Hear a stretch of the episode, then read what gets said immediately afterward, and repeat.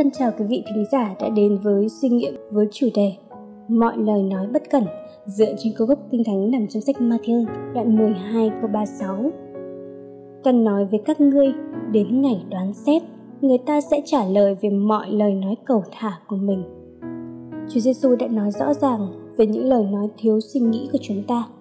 Nhưng lời cảnh báo của Ngài thường không được lưu ý. Chúa Giêsu nói rằng đối với mỗi lời nói thiếu suy nghĩ sẽ đến lúc phải tính sổ trong ngày phán xét.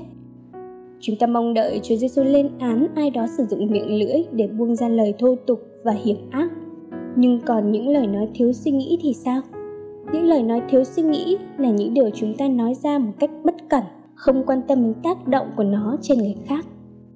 Chúng ta quá vội vàng giả thiết rằng tội lỗi do miệng lưỡi gây ra là chuyện nhỏ, là những tội lỗi mà Chúa sẽ bỏ qua.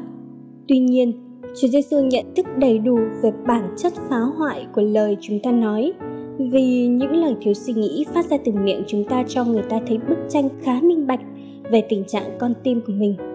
Sách châm ngôn khuyến khích chúng ta nói ít hơn để khỏi gặp nguy cơ nói ra điều gì đó xúc phạm.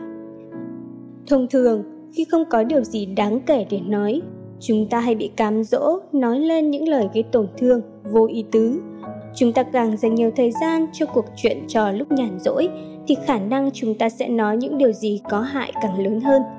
Gia cơ cảnh báo các tín hữu nên là người mong nghe, chậm nói, chậm giận. Gia cơ đoạn 1 câu 19 chúng ta sẽ ít gặp nguy hiểm nói ra điều gì đó gây xúc phạm khi mình đang lắng nghe, hơn là khi mình đang nói. Hãy suy nghĩ cẩn thận về những lời nói xuất phát từ miệng bạn những người theo Chúa chỉ nên nói những lời khích lệ và mang lại ân phước cho người khác. Bạn có cần nói ít đi không? Bạn có cần phải cẩn thận hơn về loại hài hước bạn hay sử dụng không?